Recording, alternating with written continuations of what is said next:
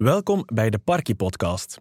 Een podcastreeks waarin we het hebben over de ziekte van Parkinson en alle gevolgen die daarmee gepaard gaan. In deze achtste aflevering staan hulpmiddelen voor Parkinson-patiënten centraal. Welke hulpmiddelen bestaan er? Welke veranderingen kan je doen aan je huis? En zijn er tegemoetkomingen waarop je beroep kunt doen? Dat zullen we uitvissen in deze aflevering.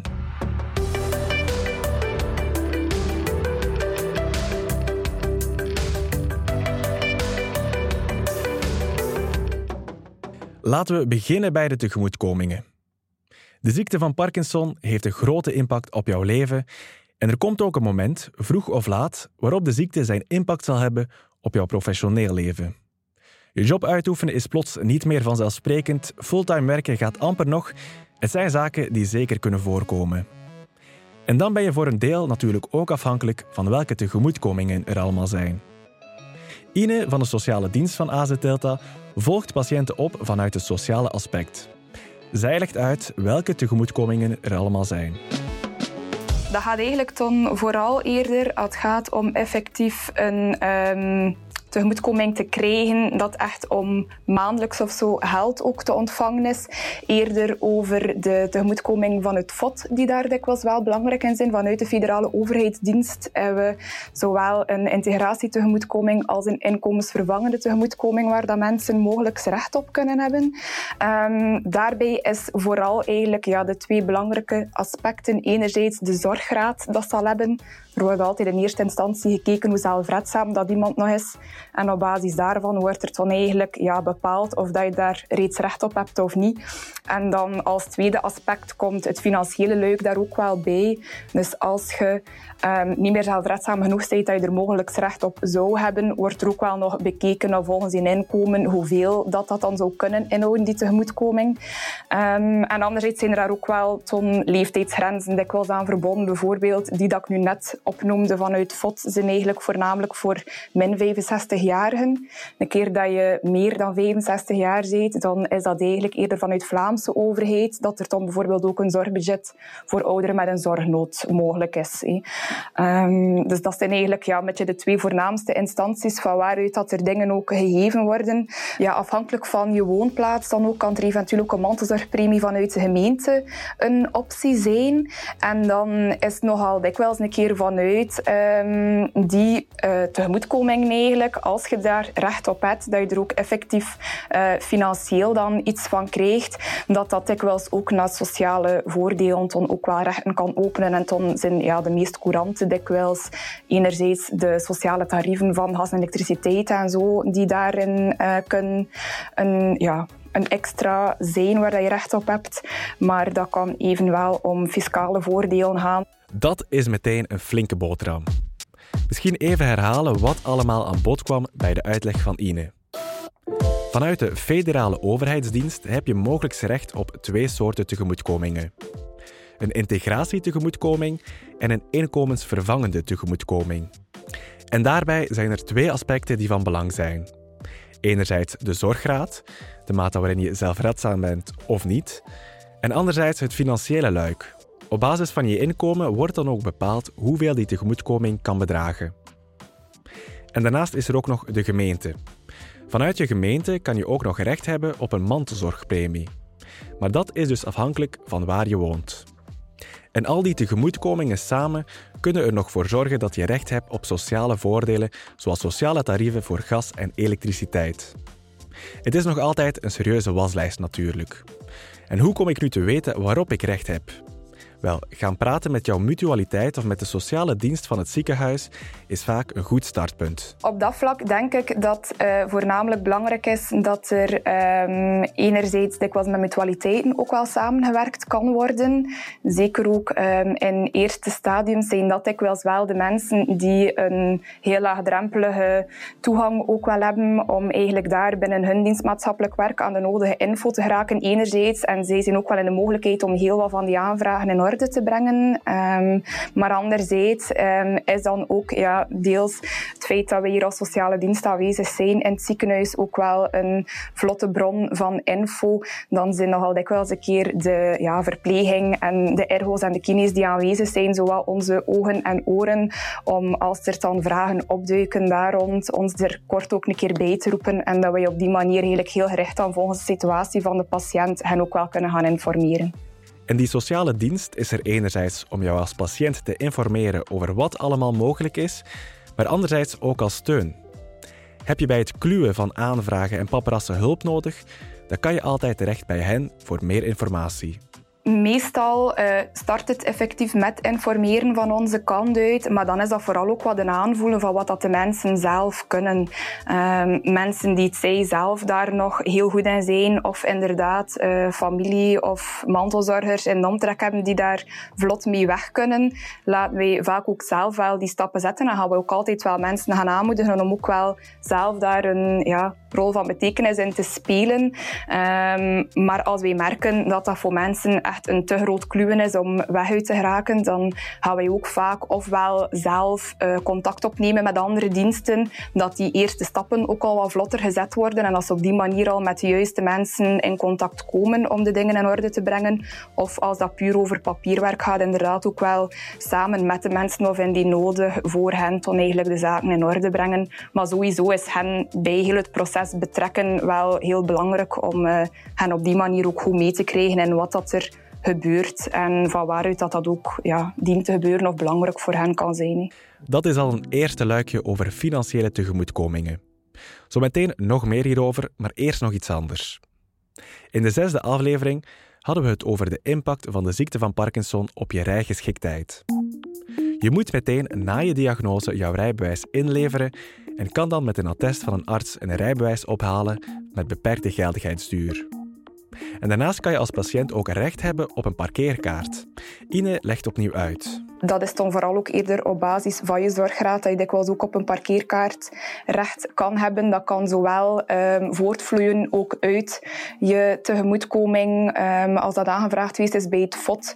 En je scoort eigenlijk voldoende hoog daarop, ofwel in het algemeen ofwel op het luikje van verplaatsen. Die parkeerkaart aanvragen kan online of met de hulp van een maatschappelijk werker. Het is eigenlijk zo dat je um, onder andere bijvoorbeeld een parkeerkaart, als je zelf echt goed weg kunt ook met alles online, heb je daar eigenlijk wel ook de mogelijkheid om via My Handicap Belgium eventueel zelf die aanvraag te doen. Maar we merken dat dat toch dikwijls ook iets is waar dat de mensen ja, niet heel zeker in zijn hoe dat ze het moeten aanvragen, wat dat er dan net wel of net niet moet bijgeformuleerd worden.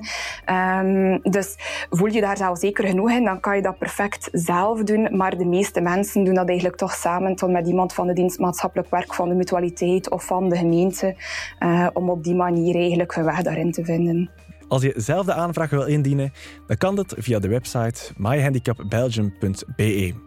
En als je liever hulp krijgt bij jouw aanvraag, dan kan je terecht bij de gemeente of bij jouw mutualiteit. Die parkeerkaart is al een eerste soort hulpmiddel waarop Parkinson-patiënten recht kunnen hebben. Natuurlijk wel afhankelijk van hun zorggraad. Maar er zijn nog hulpmiddelen waarop je als patiënt recht kan hebben. En een goed startpunt om uit te zoeken wat voor jou als patiënt interessant kan zijn, is het afnemen van een bilan. Nancy, ergotherapeut op de neurorevalidatie en werkzaam op het dagziekenhuis Parkinson, is iemand die zo'n test afneemt. Ze legt uit wat een bilan exact is. In de eerste plaats op maandag en dinsdag wordt er een bilan afgenomen. Dat is dan eh, op basis van een aantal vragenlijsten. Dat we proberen een beeld te hebben over het algemeen functioneren van de, van de personen eigenlijk met Parkinson.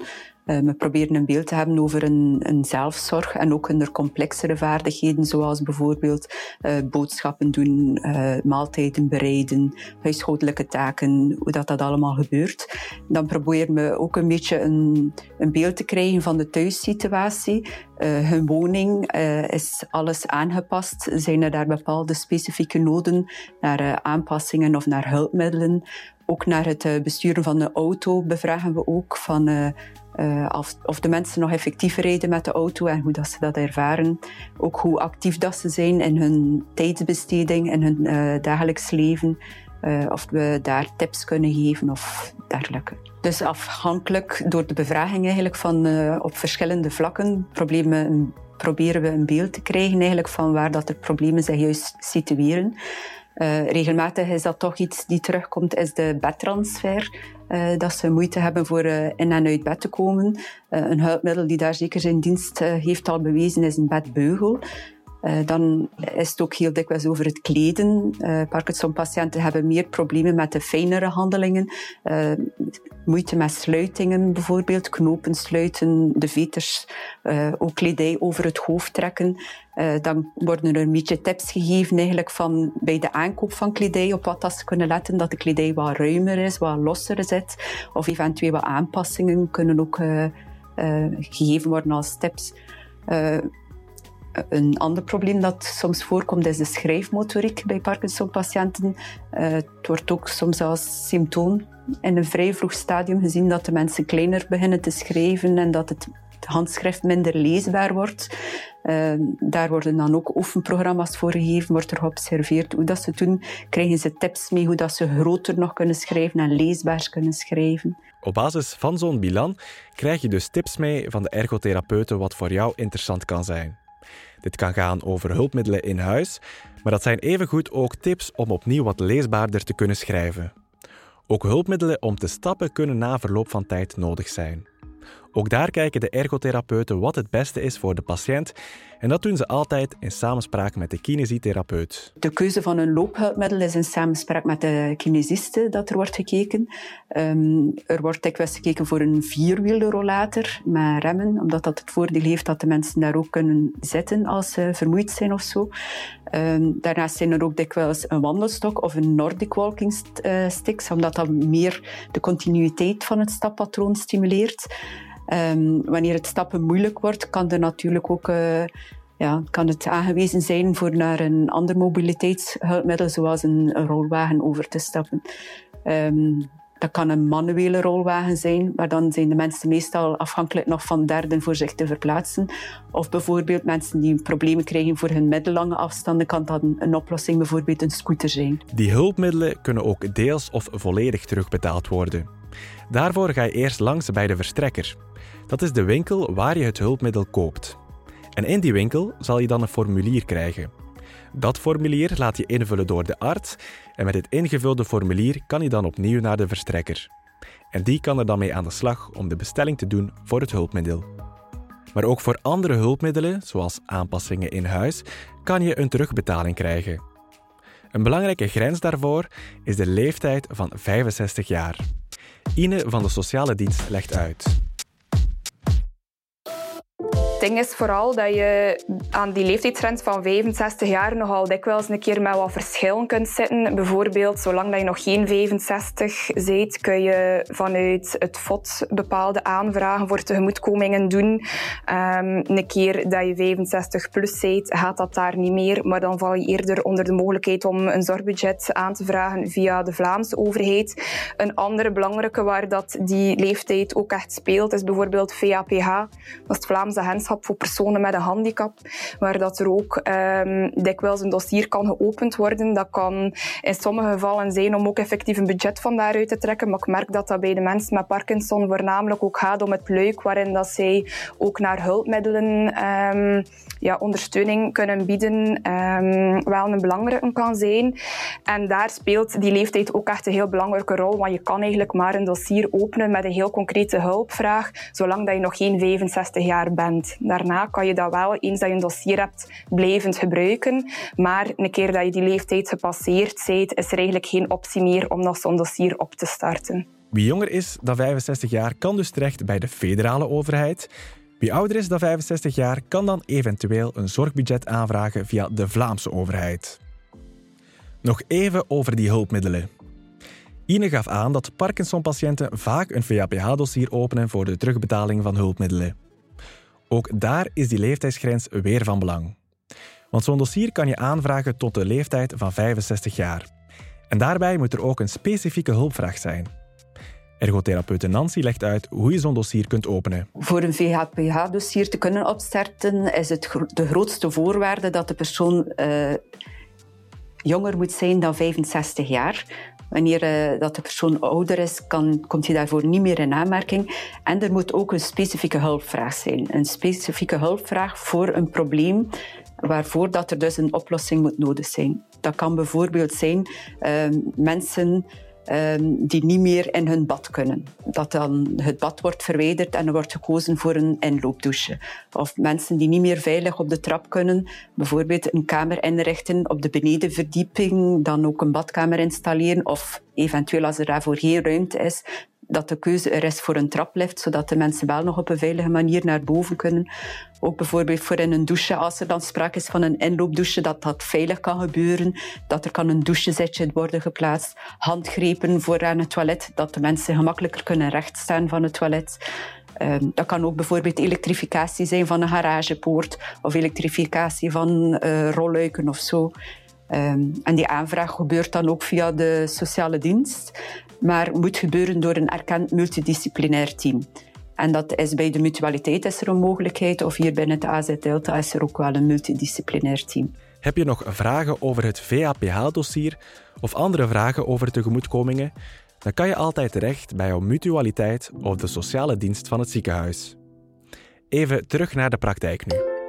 Laure is 72 jaar en kreeg 17 jaar geleden de diagnose van de ziekte van Parkinson.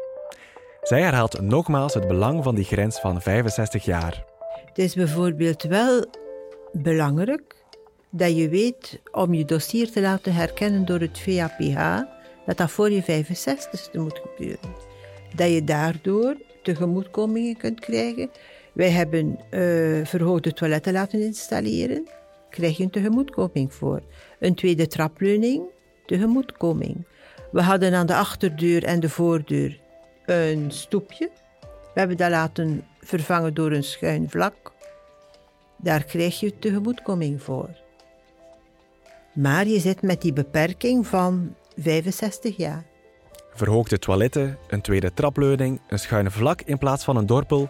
Het zijn allemaal hulpmiddelen die Laure liet opnemen in haar VAPH-dossier. En waarvoor ze dus ook een tegemoetkoming kreeg. Voor het opstellen van dat dossier en extra uitleg hiervoor ging ze langs bij haar mutualiteit. Ik ben op een bepaald moment bij de sociaal verpleegster van de mutualiteit gearriveerd. Ik weet niet meer waarvoor. En zij heeft dan daarvoor gezorgd. Zoals als zij ook zei, je hebt recht aan een parkeerkaart. Heeft ze ook aangevraagd. Tram en bus van de lijn kun je gratis nemen. Uh, wat ik onlangs nog maar weet, dat is dat de remhelden, dat je dat normaal kunt verhalen op je hospitalisatieverzekering. Dus ik heb nu voor eind vorig jaar mijn dossier ingediend. Ik mocht teruggaan tot december 19 om al mijn remhelden te recupereren. Je merkt het uit wat Laure zegt. Als Parkinson-patiënt kan je dus recht hebben op heel wat verschillende tegemoetkomingen. Wil je graag hulp en extra uitleg hierbij? Dan kan je het beste een afspraak maken met jouw mutualiteit of gewoon even informeren bij de sociale dienst van het ziekenhuis. Dit was voorlopig de laatste aflevering van de Parky Podcast. Een podcastreeks waarin we het hebben over de ziekte van Parkinson en alles wat ermee gepaard gaat. Heb je na het horen van de podcastreeks nog vragen? Dan kan je terecht bij de Vlaamse Parkinsonliga, het Parkinsonpunt, Parkinsonverpleegkundigen, patiëntenverenigingen of kort samengevat, gewoon iedereen die deze podcastreeks aan bod kwam. Heel erg bedankt voor het luisteren.